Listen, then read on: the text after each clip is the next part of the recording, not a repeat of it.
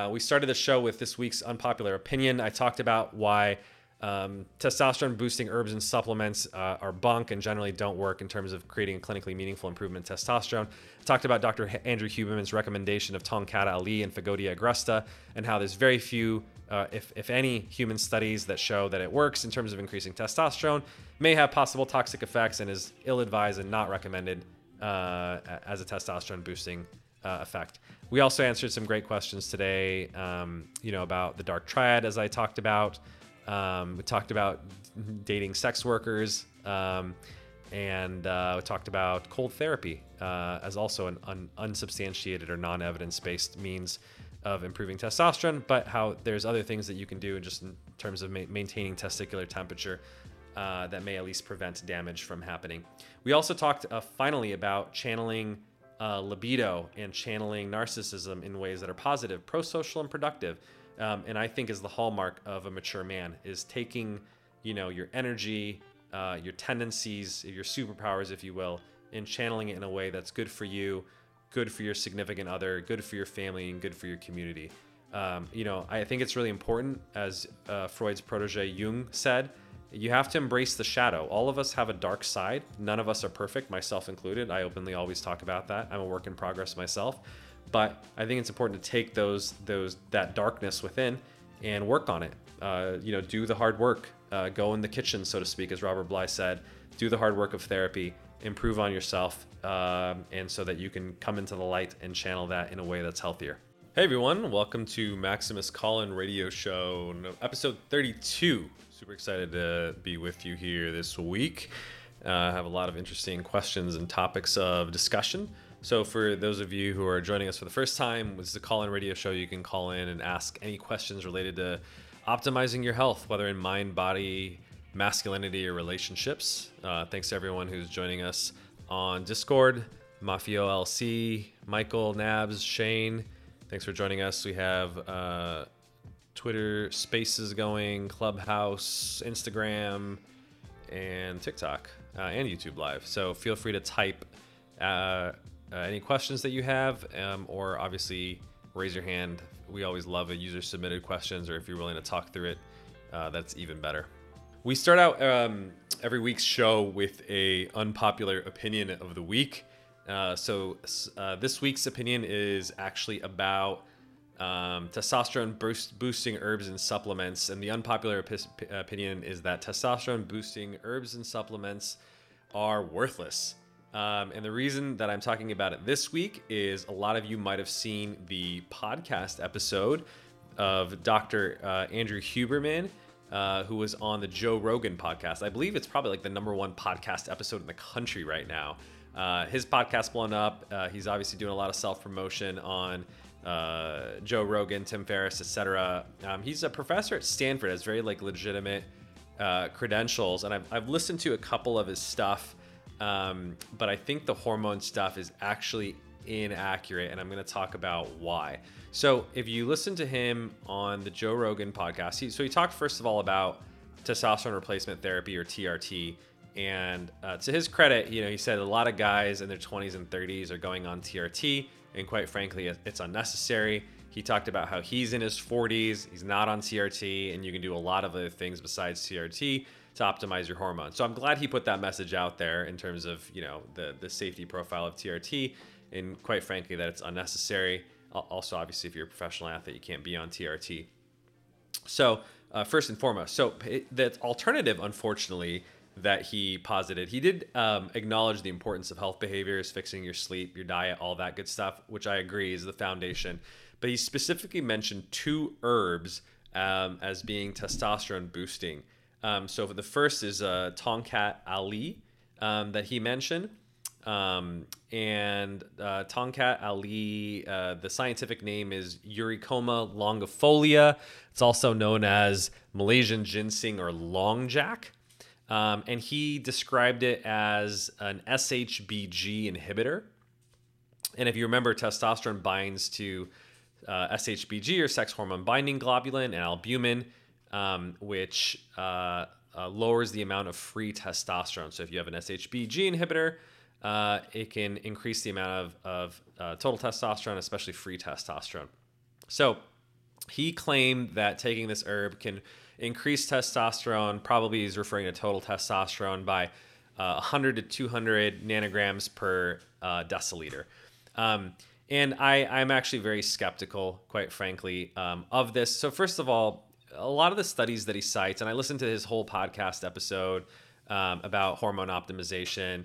And I think the beginning of it was good in terms of like, you know, fixing your sleep. The herbal stuff was pretty whack, to be honest with you, in terms of a lot of these studies are just done in mice and rodents. And the unfortunate thing is, these just these studies don't translate very well to humans. I can I can tell you if you've been in the actual field of hormone optimization, you follow the literature. Uh, there's always some new herb or new new thing that's popping up that doubles testosterone, triples testosterone in mice, and then whenever some supplement company takes it, turns it into a supplement for human use, uh, it never pans out the way that it's supposed to. I just don't think the the the uh, mice uh, as endocrine systems really are an accurate model for the human endocrine system. And all the the results that you see when you know these like rats' uh, testicles uh, double in volume, it just doesn't translate to humans very well. So uh, first of all, uh, there there are very few studies. Um, uh, actually, uh, before February of 2021, I don't think I saw a single human study that was done on Tongkat Ali. So uh, there's just not a lot of convincing evidence on it. I did find one study that was actually published earlier this year in Andrologia now, it was sponsored by a pharmaceutical company called HP Ingredients. And so, whenever I see, uh, unfortunately, a study that's sponsored by a, um, a, a, supplement company, you have to be a little skeptical. It's not saying that it's necessarily made up, but you have to have it a little, little more scrutiny uh, in terms of it because you have to make sure that the research was done properly. Because they're obviously, their incentive is to show that it works because they're selling the Long Jack Ali supplement. Surprisingly, like why else? Why else are they sponsoring this study, right? Uh, now they did this in healthy young males, which I liked, um, and they it was a double-blind placebo-controlled study, which is the proper way to do it. Uh, they gave them, I think, 600 milligrams of Tongkat Ali. Thing. They found that total testosterone increased by 15% and free testosterone increased by 34%. So let's just assume this is accurate. If that's the case, these results are not very impressive. A 15% increase in total testosterone is just the same as uh, the increase in, in total testosterone by ashwagandha, which is at 14.7%, or basically you can round up to 15%. Free testosterone, a little bit better at 34%. But I always tell people you're just not going to see a, a meaningful, it's not a clinically meaningful improvement. It's statistically significant, but it's not clinically meaningful in that you're really going to feel or notice any difference uh, in terms of 15 to even 34% increase. As a frame of reference, if you sleep one extra hour a night um, from anywhere between four to eight hours, you're going to get about a 10 to 15% increase. So it's not that it's insignificant, but quite frankly, instead of taking Tongkat Ali or some random herb, you should just get an extra hour of sleep because that will definitively do it. And the mood boosting effects and energy effects of an extra hour of sleep are clear and definitive. You're definitely going to feel that. Um, the other thing is this study was done in two for over the course of two weeks. Uh, so the interesting thing is they didn't find uh, that it increased any other key things. First of all, it didn't uh, affect SHBG as Dr. Huberman claimed. So his proposed mechanism of action may not actually be the mechanism of action. So we don't really understand how it works, which makes me further skeptical. It's not that it doesn't work, but when you it's not clear what the mechanism of action is, uh, you, you, don't really understand its effects and the potential downsides of it.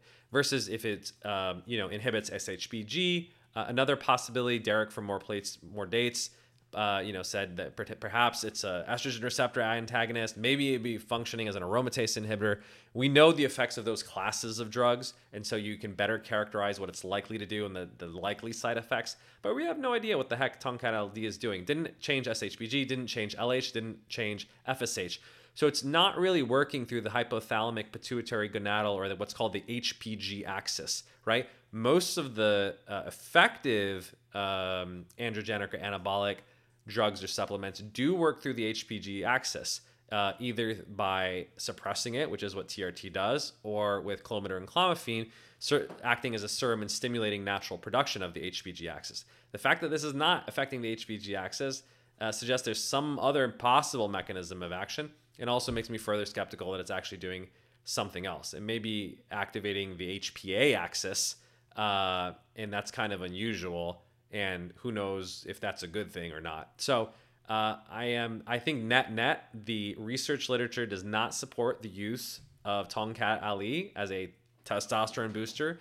Uh, all the studies are done in rats and rodents, and the one study that's done in humans is biased in that it's done by a pharmaceutical company. It only studied it for two weeks, and anyway, the increases are not very impressive. So but one final thing too, Tongkat Ali has literally been around forever. You can buy it online on Amazon uh, for over a decade. The bodybuilding community is obsessed with testosterone. If it had worked, every single uh, bodybuilder would be on it, and nobody I know, quite frankly, takes it. Uh, even though it's been around, a lot of people have tried it. You might get some slight libido benefits. Um, there's a lot of herbs that, that may or may not increase libido, but libido is not the same exactly as testosterone. Testosterone increases libido, but libido increasing supplements or herbs do not necessarily increase testosterone. That's a it's not a it's a bi, not a bidirectional thing. So um, I have heard some some potential effects on libido. Even then, it's really mild, but I am not impressed with the testosterone uh, boosting effects, and I do not think the research uh, suggests that it is an effective testosterone boosting supplement. So let's talk about the second supplement that Dr. Huberman um, uh, suggested, which is F- Fadogia agrestis. It's a Nigerian shrub. This is really rare. Um, you, uh, it's not commonly, it ha- doesn't have a long history of use like Tongkat Ali. It's not readily available. In fact, when Dr. Huberman mentioned it on the podcast because I think he has credibility, or at least did have credibility, uh, at least in the hormone space.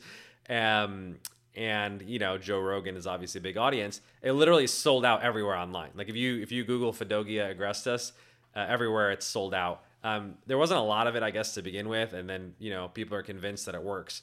So on the podcast, he claimed that Fadogia agrestis increases testosterone by approximately 300 to 400 nanograms per deciliter, which is a bold claim. Um, and now here's the thing that I recommend to people.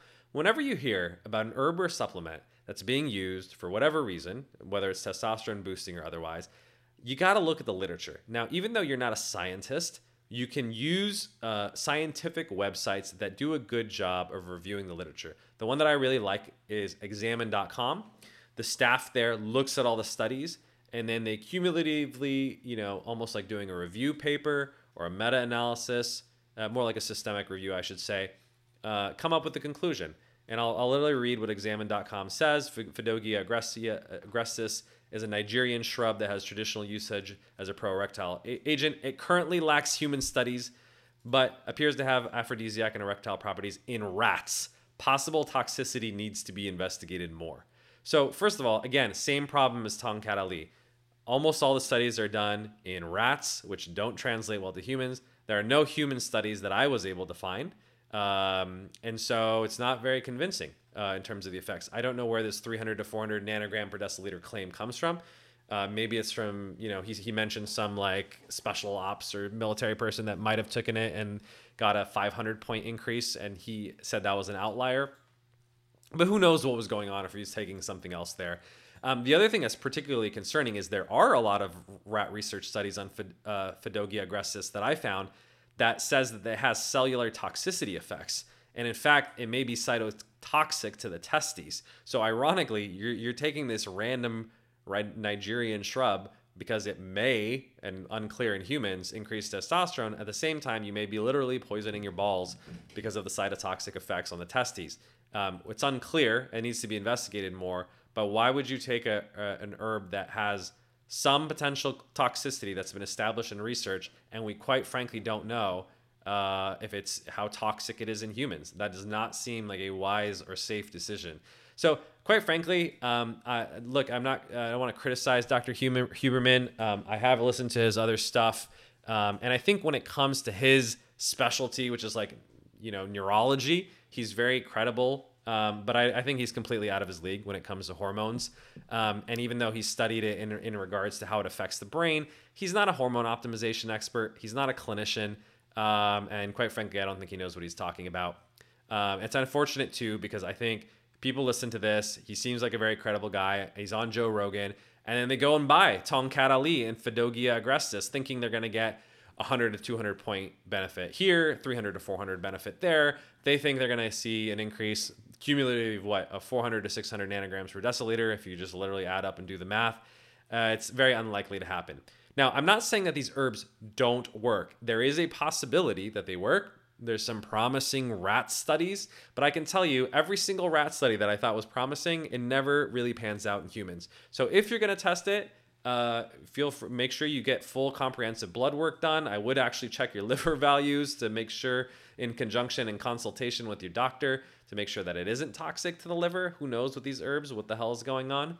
Uh, and second, so let's substantiate whether it actually increases testosterone or not. But I have to tell you, I wouldn't really bother going through the risk of taking something that's potentially toxic to the testes. Second, there isn't a, a lot of human studies, if if any, in some of these uh, uh, herbs at all. So it's risky, and there's not a lot of evidence to substantiate the effects. And then you're going to spend a bunch of time and money doing lab tests to see if something may potentially work or not. Unless you want to basically literally be a human a lab rat or guinea pig, uh, it's not really advised, not really recommended. And if you're a maximizer listening to this podcast, uh, I think it's it's terrible, terrible advice. Um, so uh, yes, this week's weekly unpopular opinion is uh, Fagodia agresta and Tongkat Ali, which is recommended by Dr. Human, uh, Andrew Huberman on the Joe Rogan podcast, uh, does not have convincing uh, research evidence in terms of its testosterone bo- boosting effects and may actually have some toxic effects too. So I, I think it is ill advised to try it out um, uh, because it probably doesn't work uh, if it does work, the effects are going to be mild and you're not going to feel it. And then third, you're risking toxicity. So that sounds like a terrible idea uh, to me. Now, there, like I said, there may be some people who uh, maybe there might be emerging evidence that comes out because people try it. Uh, I'm always uh, like science is always open to being wrong. If there are studies that are being published, maybe in the next few years we'll find out uh, that that it maybe it is not toxic or not as toxic or what is the toxicity or if it increases testosterone substantially or not. But right now, the evidence is very poor. And I, I, quite frankly, I'm surprised that a scientist and a professor, you know, really, I think, you know, what you do when you have that expertise is you have to critically evaluate studies. And I, I, I don't think he critically evaluates these studies very well. He probably has a grad student that pulls these up and says, hey, you know what these herbs are showing? Uh, you know, a slight boost in testosterone without critically evaluating the research literature. And that's what you'd expect, quite frankly, of a scientist or a professor. And I'm quite frankly disappointed that he's going and telling people that these testosterone boosting supplements work. Uh, and everyone's convinced on Joe Rogan. It's very sad, and I think it's uh, irresponsible, quite frankly. So, Dr. Huberman, if you want to reach out and you want to debate with me on the podcast, I'm, I'm open to hearing it, but uh, I, I, strongly disagree with your recommendation. Um, I think that's why, um, look, here's the reality. Um, it's not that the pharmaceutical industry is against herbs, but I'll tell you exactly what happens when there is a herb that is actually effective, the pharmaceutical industry purifies it, finds the effective chemical that's responsible for the effects, um, studies and characterizes it to make sure that it's not toxic, goes through trials, and then gets it approved as a pharmaceutical drug. A great example of that is aspirin. Aspirin is it comes from the bark of a tree. It is in, in origin an herbal supplement, right? Native Americans actually used it for its anti-inflammatory uh, and pain relieving uh, properties. So it's not that it doesn't work, but uh, unless you plan on chewing tree bark, uh, like they did, uh, which is unpleasant, you can just take a nicely uh, characterized 325 milligrams baby aspirin. It's been well studied. Like I think they've done studies with 400,000 people taking baby aspirin, and you know the mortality risks of it. Um, and that's why it's commonly used today. So it's not that herbs can't work or don't work. It's that if they honestly had pretty substantial effects, people would be making money on it. And quite frankly, they don't, right? So that's why I'm pretty skeptical about it. Um, and I'm much more bullish, quite frankly, on uh, you know uh, pharmaceutical drugs uh, because pharmaceutical drugs are well characterized. The stuff that we use, obviously, in the Maximus protocol, has had extensive research studies, and it's not a 15 to 34 percent increase like we're talking about. It's a hundred percent increase that you're seeing in free testosterone and also total testosterone. We understand the mechanisms of actions. We understand the side effects, which are minimal and no different than placebo in terms of the adverse effects, and there's no evidence of toxicity of things like enclomiphene. So, uh, if you're a smart, uh, I would argue, man who wants something that's actually going to be effective and has minimal risk of toxicity and adverse effects, that's why we use what we use in our protocol. And if one day we find that there is a, an additional herb or supplement that's effective, we'll obviously validate it, whether it's based on scientific literature or, quite frankly, our own studies, because we do lab testing as part of our program and we'll include it in our protocol. But right now, if quite frankly it worked, we would include it in the Maximus protocol. But I don't think there's enough evidence that Tongkat Ali or um, the other uh, uh, Fagodia, quite frankly, works. So we're not going to add it to the protocol. And I think the, the toxicity risks are too high for us to, uh, you know, let you play guinea pig with it. So that's uh, this week's weekly unpopular opinion. Uh, stick to what works and stick to the pharmaceutical side of things if you want something uh, pretty substantial. Uh, but yeah, taking random herbs uh, for test boosting, it's going to be a waste of money. Hi, uh, this is Nabs. Hey, Nabs. So, uh, hello, sir. Uh, on along the same lines of uh, testosterone supplementation, I also heard cold therapy may be of benefit. However, uh, I'm not. I'm. I haven't seen anything uh, written down uh, that says um, it actually would have an effect in terms of um, actually, uh, stimulating testosterone production or uh, something to that effect. Uh, what would be your opinion on cold therapies? Yeah, it's a good question. You know, it's kind of funny. Um, just as there's, there's, a random herb that pops up and becomes popular, usually because someone like Dr. Huberman goes on a podcast. And you know what ends up happening, by the way? It's popular for like a month while the podcast is hot. Uh, a bunch of people try it. Uh, there's a Reddit thread that's created about it people don't find benefits and then they forget about it. That's why Tongkat Ali, Ali, like I said, it's been around for a decade. Nobody uses it. Same thing with behavioral things. And I think this is the really trendy thing. The thing that was popular last year was sunning your balls. Uh, a lot of this right wing bodybuilder community on Twitter claimed that, um, you know, uh, getting sunlight on your testicles has magical T boosting properties. And they cited this one study uh, as evidence of it. I actually went and found the study because I'm a responsible scientist, and I'm like, okay, if there is literature, great, let me try it, uh, or let me see it. Um, and it was like done in like like literally like 100 years ago this study when you we didn't even have an accurate way of measuring uh, testosterone so was, i was like okay this is this is uh, ridiculous and invalid and then second i actually had a client i've told this story before i had a client who tried it he literally uh, walked around around midday when it's like the highest, um, you know, UV levels and sunned his balls, so to speak, measured his testosterone before and after, and guess what? Zero effect, zero change. What I think, um, this is my hypothesis. I do think if you're deficient in vitamin D, uh, getting some sunlight anywhere on your skin that boosts your vitamin D levels into the normal range may improve your testosterone at least up to the baseline where you should have been if you weren't a pasty, pale person who is vitamin D deficient. If you're getting enough sunlight, uh, you know, it's unclear that vitamin D supplementation above and beyond the normal range is going to significantly boost testosterone. I don't know. It may, it may not. The research evidence is mixed, quite frankly. I've looked at that as well. Um, but yeah, the whole, so I make fun of the sunning the balls thing. I, I, there's no evidence that that works. So the subsequent the the the sequel to that is now this icing your balls uh, or cold therapy as you put it. Um, there's a guy i think his name is Lucas Aoun. He's like a i don't know what he's a naturopathic doctor. He has a, a website um, and uh, called ergogenic health. I actually like Lucas. I, I, think he does a good job of actually like looking into the research literature. Um, and he started a facebook group about icing your balls. Um, and he claims that it increases testosterone significantly. Now unfortunately there is no research evidence that I know of that substantiates any of these claims. Um, I would like to see someone post blood work, right? I, like I said, if if it doesn't exist, I'm not saying that it can't work, but I need evidence and data to prove it.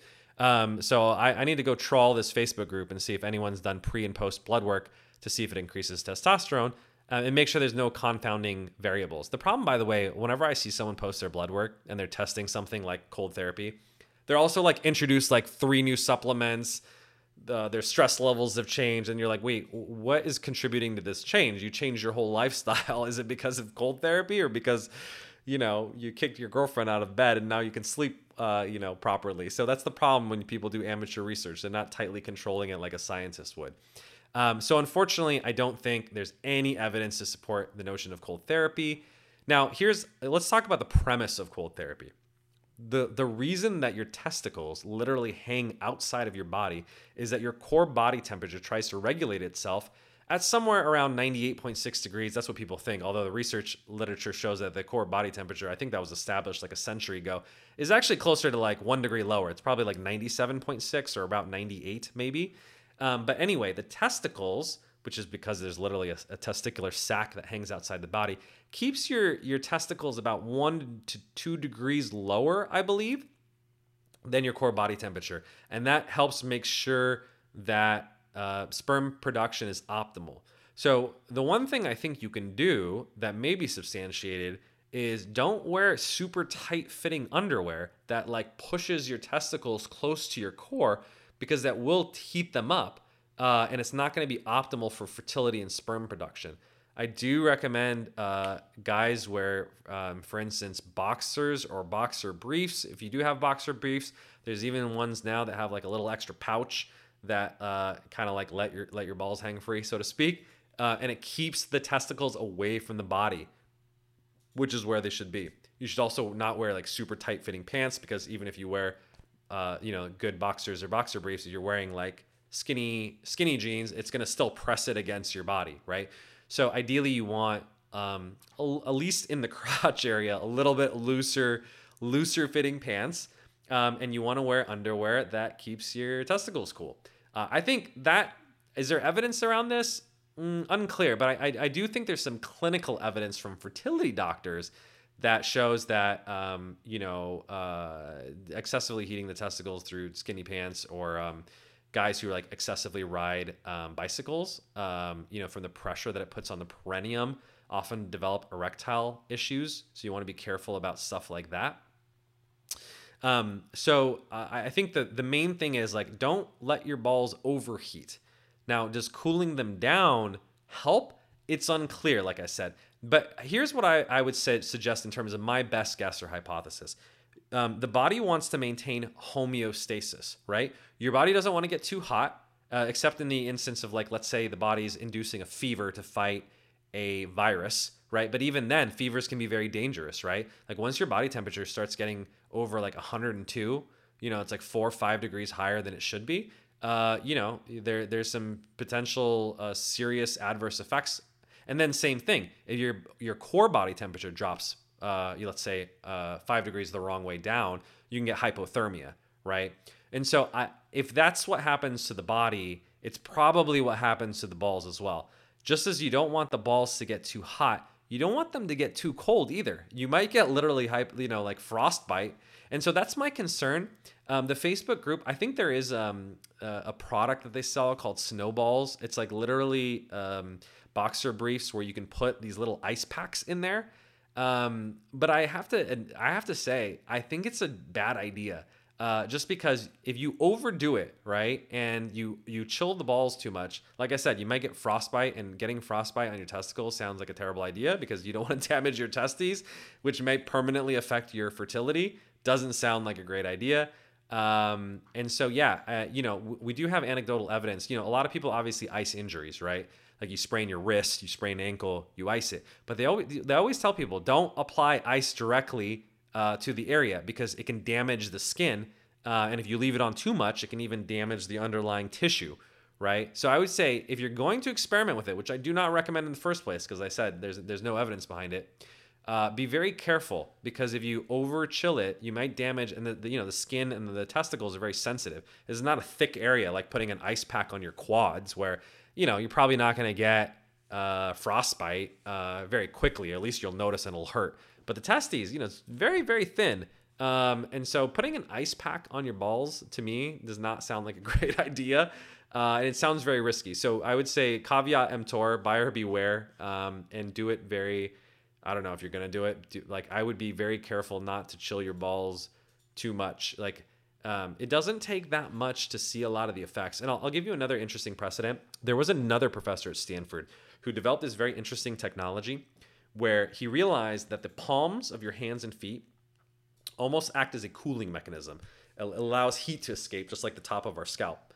And so what he he did though um, is he created this vacuum sealed device where you can put your hand in it and it creates a vacuum around it and the, the purpose of the vacuum is it prevents vasoconstriction. Uh, so when you put uh, an ice pack or cold water on your hand, uh, the body tries to prevent damage from happening. And so what happens is your capillaries, right, these little miniature blood vessels, constrict uh, and it, it, shuts off blood flow, right? Um, so uh, if you if you put a vacuum, it prevents the vasoconstriction from happening.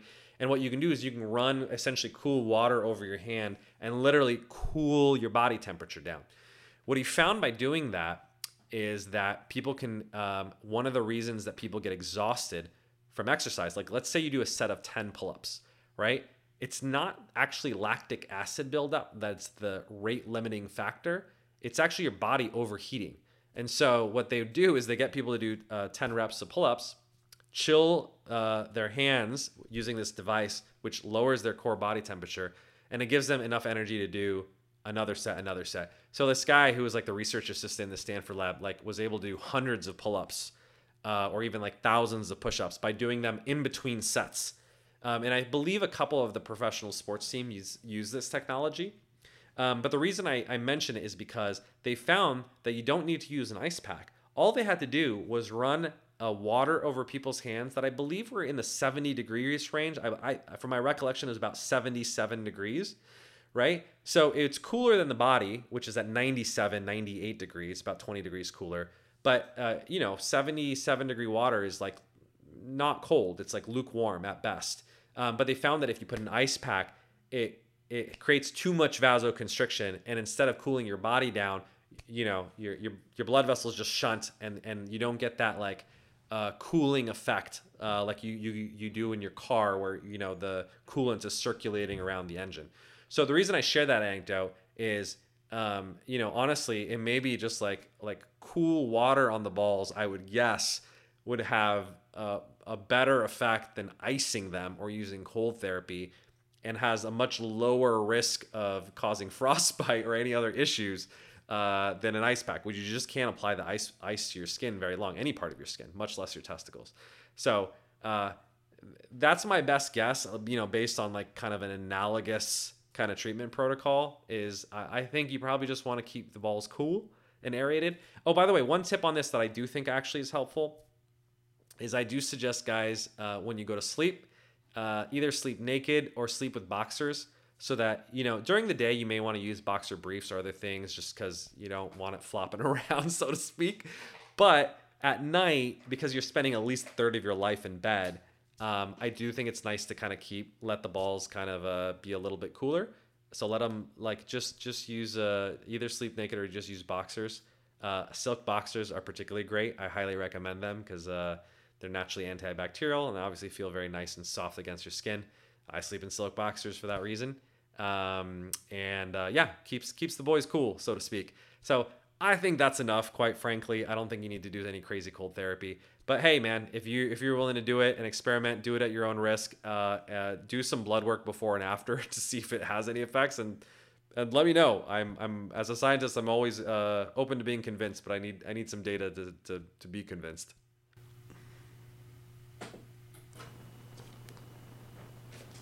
Thank you, Doctor.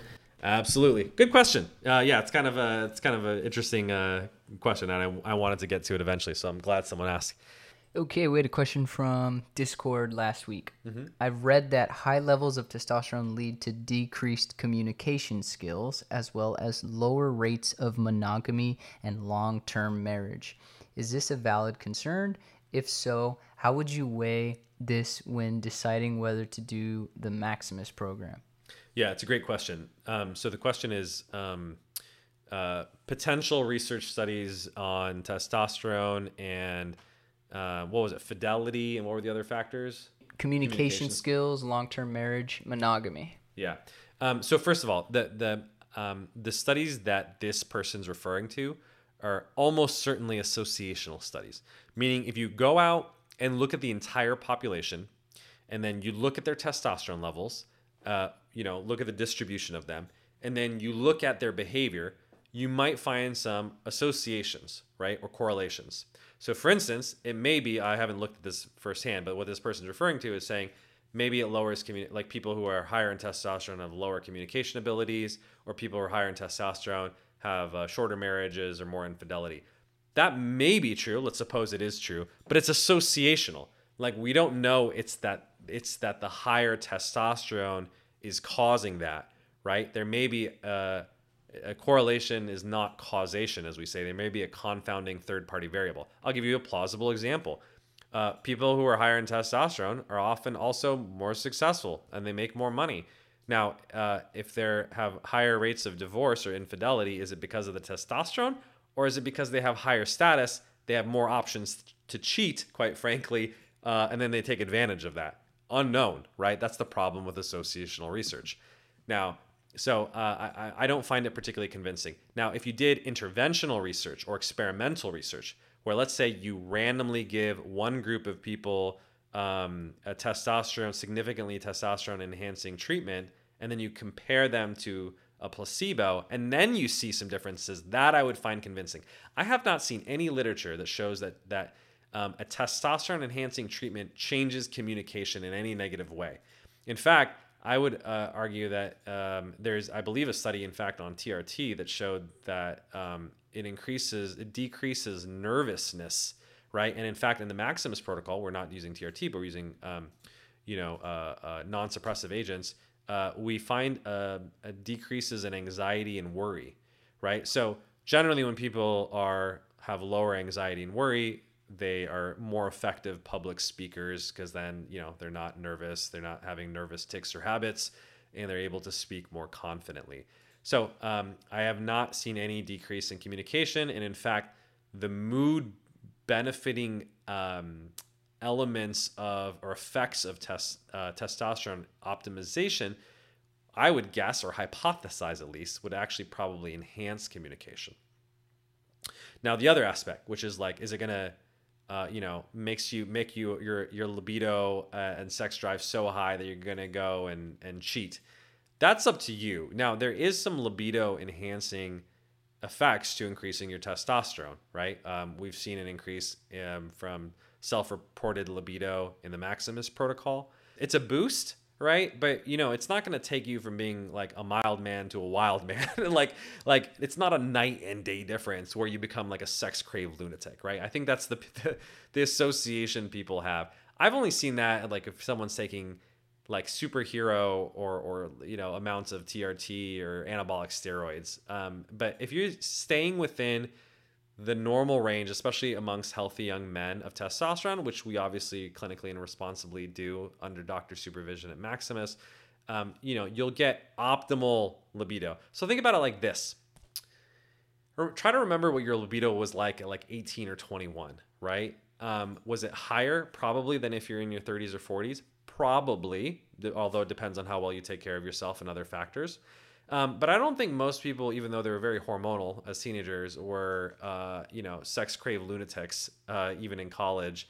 Um, nor were nor did nor nor was the fact that they have a young person's hormones making them or forcing them to cheat. There's you know in fact I just had someone on my podcast who talked about meeting his wife in college at 18.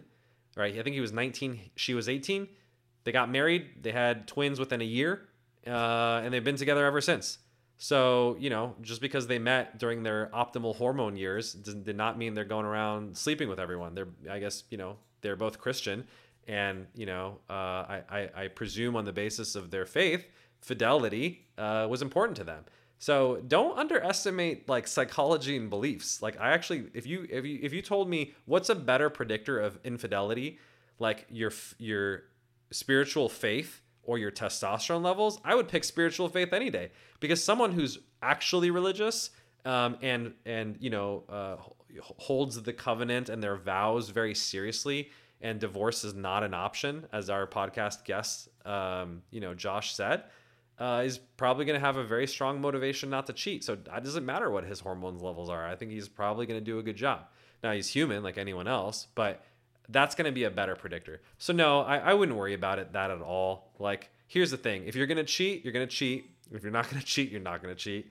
And uh, just by boosting your your libido, uh, I don't think it'll necessarily make someone do something they would not otherwise do. I don't think there's any evidence to support that.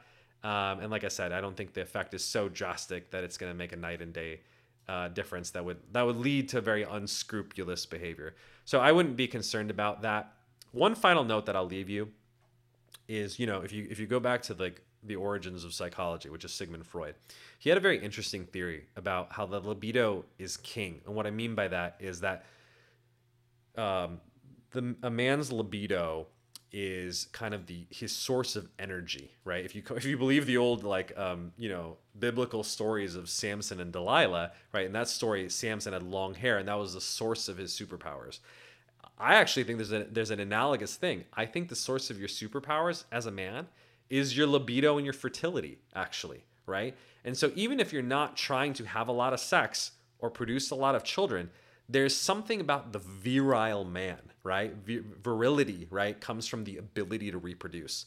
And so if you have a strong libido and high sperm count and sperm quality, you are a virile man and i that I, that's actually what i would argue is like the you know as close to whatever conception of alpha male as possible right is someone who's highly desired by women uh, and has the opportunity to reproduce with them quite frankly now that doesn't mean that you should right because as i said there may be beliefs that you hold about fidelity or monogamy or etc that prevent you from doing that. But my point is virility is a superpower um, and not just for the for reproductive purposes but freud believed that the channeling or the sublimation of the libido is essentially created everything that you see around you right? These buildings that were built the eiffel tower the taj mahal. Like the taj mahal by the way was was uh, created by uh, i believe like an emperor or king as a testament to his late wife, right? Out of his love for her. And this this majestic palace was built by like thousands of craftsmen, you know, who were probably trying to make a buck and feed their families, you know. And so uh, I think the hallmark of a mature man is uh, channeling your high libido in a positive, pro-social, and productive way. Right? It doesn't mean you're going to go and fornicate all the time. It means you're going to take that energy and create great art. You're going to do great work. You're going to build something meaningful. You're going to channel into building a healthy, robust family and an intergenerational dynasty. Uh, you know, I talked about, I think on a uh, previous podcast about, you know, uh, Giannis Antetokounmpo uh, and his two brothers, three brothers, all have NBA championship rings. I'm like, what a what a great role model in terms of building a family dynasty. That is right. So uh, that's the way that I would sort of think about it. Is libido is not a bad thing. You can choose to uh, channel it into cheating if you're an immature man. But I would argue a mature man channels it positively, pro socially, and productively into building great work. He channels it into his life's mission. And so I think the underestimated uh, kind of effects of increasing and optimizing your testosterone is is not the sex stuff. I know guys are really attracted to it because they want hard erections and they want good sex. I get it. It's great. I you know everyone enjoys it. Every guy enjoys that too. Go have your fun. But it's not the purpose of life. I don't think the purpose of life is hedonism. And we know that because drug addicts, if you're if you think the purpose of life is hedonism, you should do heroin. I don't recommend it, but basically that's the most pleasurable thing that probably exists if you ever talk to a heroin user. You know, it's described as being a thousand times more enjoyable than an orgasm, in fact, right? Because that's hitting your sweet virgin opiate receptors on your brain. We're probably never the same after the first high if you ever watch a movie like Requiem for a Dream. But that's obviously a shitty way to live, and the whole point of that movie was to show the incredible downsides of being a drug addict. So hedonism is not a great way to live, but rather channeling the libido for for creating uh, great things, for pursuing your mission, I think is the best use of that energy. And so I would say, yeah, that's up to you. Take your take your newfound libido and and channel it energy uh, uh, well. And that's also why obviously we do this psychological work, right? We don't just shill. We're not a pill mill shilling pharmacology. I always tell people if we double people's testosterone and they go act like douchebags, we haven't done any good to the world uh, at Maximus. So we we do obviously optimize people's testosterone, but we teach men how to channel it positively, pro-socially, and productively by by these podcasts, right? By these radio shows, by the content that we put out, by having 1,200 people on a Discord. So when people are getting, you know, dating and relationship advice, uh, you know, people, we can we can steer and guide them um, in the right way. We actually have a channel on our Discord right now on dating. Uh, we know provide people with advice. Um, and so that yeah, that's that's my advice and recommendation is is don't worry about uh, get, getting out of control sexually.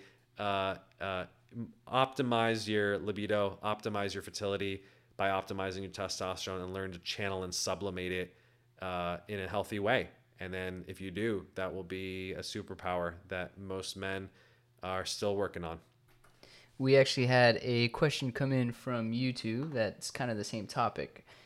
Do you think it's bad to be with a girl that has an OnlyFans account? Uh, thanks for the question. Um, you know, uh, funnily, one of my most popular slash viral tweets um, is a, video clip of a, a, female college student at Arizona State University, I believe, ASU, going around and interviewing uh, people. And she interviews a guy, and um, she asks him, "Would you date a girl that has an OnlyFans?" And he says, "No." Immediately, and she says, "Well, why not?" And he says, "Well, if she has an OnlyFans, then that means she belongs to the streets." and so, you know, it's obviously a reference if you uh, follow a, future um, uh, to a video viral video clip of him uh, talking about that. Um, and it, yeah, obviously that kind of went viral if I posted it. So I mean, look, here's the thing. Um, uh, OnlyFans is basically monetized pornography, right? So you're dating a, porn star essentially. Uh, or a porn actress, if you will. Um, it's essentially sex work, right? Now, it's it's not sex work in the sense of physical touch. I don't believe in uh, necessarily shaming or stigmatizing sex work. Um, uh, but you know, um, I don't think anyone aspires, quite frankly, for their daughter to be a sex worker. I, I think that's not an un, uncommon or unpopular opinion at the same time. Um, so here's the thing. Um, uh, I actually think prostitution should be legalized. Um, it is in certain places like Nevada, because here's the thing: it's the world's old, oldest profession, and it's going to happen anyway. So I think it's better to regulate it tax it and make sure that the sex workers are getting regular STI testing so that they're not infecting people and that, that we're regulating their health. They're not being controlled by pimps. They're not being taken advantage of. Um, and so, even though we don't necessarily want to encourage it in society, if it's going to happen, I believe in harm reduction, right? That's my view on drugs too. I believe in drug legalization, not because I think drugs are good. I think most recreational drugs are not good for your health. But if people are going to do it anyway, it's better to take stuff that's pharmaceutically pure than some some adulterated you know heroin that was made in a bathtub and is going to kill you because it's laced with fentanyl, which is what we're seeing all the time that's happening. So, uh, all right, getting back on the topic of OnlyFans, um, you know, it's the same thing. You, you know, uh, do you think it's bad to be with a girl that has an OnlyFans? It depends on you and what your values are. That's what I would say. If you don't mind being with a sex worker, because that's essentially what it is, um, uh, then feel free. But I think I will tell you a lot of men would have a problem with that if you're talking about a long-term committed relationship. If you're talking about dating someone and you want to go have fun, um, that's up to you and your values, right? Um, but I, I, think there's a lot of men who would date a porn star or sleep with, with a porn star, but would not marry and have children with them. Uh, because I think there's this very, think about this. Um, the moment someone has an OnlyFans, uh, their naked body, pictures and videos are basically on the internet forever. Someone's downloading that. You can't control it. They'll screenshot it. Um, and so eventually, one day, if you decide to marry and have children with that, literally your guy friends will have pornographic pictures and videos of your wife uh, your, your their children will have access to that and they will probably be bullied about it because someone's going to find that one day um, and uh, you know embarrass uh, you know your wife or their mom or whatever it is. Um, and do you want to take that risk? Um, that's up to you and your values uh, but i think most men would probably say not so um, I, you know, I think ideally you want a woman that's, um, uh, you know, dedicated to uh, having a healthy sense of sexuality, and I don't think selling it is quite frankly healthy for men or women. I don't, I don't think this is a sex uh, uh gendered thing at all, uh, or sex stereotype thing. Um, whether it's a, a, man or a woman. I think if you're a sex worker or, or, or uh, you know, pornographer, um, it, your significant other is likely going to have a hard time with that. And why would you do that to yourself unless you absolutely need to? Because you're significantly lowering your odds on the dating market. So um, uh, essentially, you are taking uh, what 90% of people would not take um, in terms of a long-term committed relationship. So I would ask yourself, why are you compromising? Because they're hot. That's probably the most likely reason. Um, but uh, I, I don't think anyone would in their, uh, you know, most people wouldn't commit to something like that. So, uh, as Chris Rock, said, you know, your your job in life as a father is to keep your daughter off the pole. I, I, I think the modern version of that is to keep your son off of OnlyFans and pornography and keep your daughter off of it as well in terms of being a model. Because uh, I just don't think it's really good uh, for them and their future prospects in terms of having a successful long term relationship. What are your thoughts on the dark triad? Yeah, so for folks who are not familiar, the dark triad is a um, concept in psychology that is about three traits, which are um, narcissism, psychopathy, and Machiavellianism. If you're really interested in this topic, I have a whole series on it. Um, it's it's part two of my series on your company cultures, who you hire, fire, and promote. Um, and uh, I believe the the article name, if you Google my name, it's um, Anatomy of an Asshole or Anatomy of a Workplace Jerk. I think we try to make a PG version of it. And I, I talk about um, the characterization of the dark triad. I think it's a useful um, I think it's a useful thing to assess. In fact, in my clinical practice, I use a scale uh, to assess the dark triad in my clients because I think it's useful to know who you're working with. And if they're very high in dark triad characteristics, it's going to probably get in the way of their functioning, especially when it comes to their interpersonal functioning. If someone's very high in dark triad traits, in some ways it can make them attractive. I do think actually women are attracted to dark triad um, characteristics. Um, it's because the confidence, for instance, that's correlated with narcissism can be attractive. Um, uh, you know, psychopaths can be superficially charming, at least at first.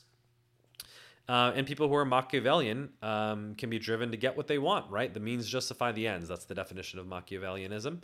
Uh, and they often do very well. And women are obviously attracted to status and power. So um, those traits can initially, I would say, attract women, or at least in moderation. But if they're extreme ends, like an extreme narcissist, like you think about a Donald Trump, I don't think most women, women are super attracted to someone like him uh, because of his personality, at least. Um, and then uh, same thing with um, you know uh, psychopathy. The charm is superficial, and then you realize that you're with a cold, non-feeling person who who lacks any um, affective empathy or sympathy. Essentially, no sympathy for you. Uh, is not going to be super attractive in a relationship. So uh, I, that's why it usually, if it's in extreme forms, like if you're talking about narcissistic personality disorder or a true um, psychopathy, right, uh, which is antisocial personality disorder, that would meet the qualifications for a DSM diagnosable mental health issue, that often results in significant problems. So, um, I think you are who you are. Uh, people don't really change their personality traits. I don't encourage people to try to like become more dark triad in order to tr- increase their attractiveness. You don't need to do that. What you need to do is just increase the part of it that women are attracted to, which is putting your mission first, being a confident man, uh, being charming. But you don't need to be dark triad to be any of those things. You just need to focus on that. Focus on the root elements of attraction. So that's what I would say if you're talking about in terms of interpersonal context. The other part of it is if you're excessive in these things, like you're noticing these things about yourself. If you're curious, by the way, you can take something. If you uh, you can take a little test. It's called the Dark Triad Short Form. I'll link to it in the Discord after this conversation, and it'll tell you what percentile you are on each of these three uh, characteristics in terms of the dark triad: the, the narcissism, Machiavellianism, and psychopathy. If you're very very high, I would say I don't know above 80th percentile, 80th 90th percentile. Um, it's not diagnostic. It doesn't mean you have a personality disorder, but it means that you're exhibiting or self-reporting traits that are associated with dark triad. And I do think like long-term therapy, particularly like long-term psychodynamic kind of therapy, can be helpful um, in resolving or remediating some of those personality traits. Um, and that they're not necessarily pathological. It's kind of like the libido thing that I was talking about earlier. High libido does not mean you're a cheater high libido uh, means you, you may be a very creative artist, but it depends on where you channel it. Are you going to channel it into infidelity? Or are you going to channel it into great art? That's up to you. I think it's the same thing actually with dark triad characteristics. Um, uh, you may have the tendency for narcissism, but you can channel that in a positive way.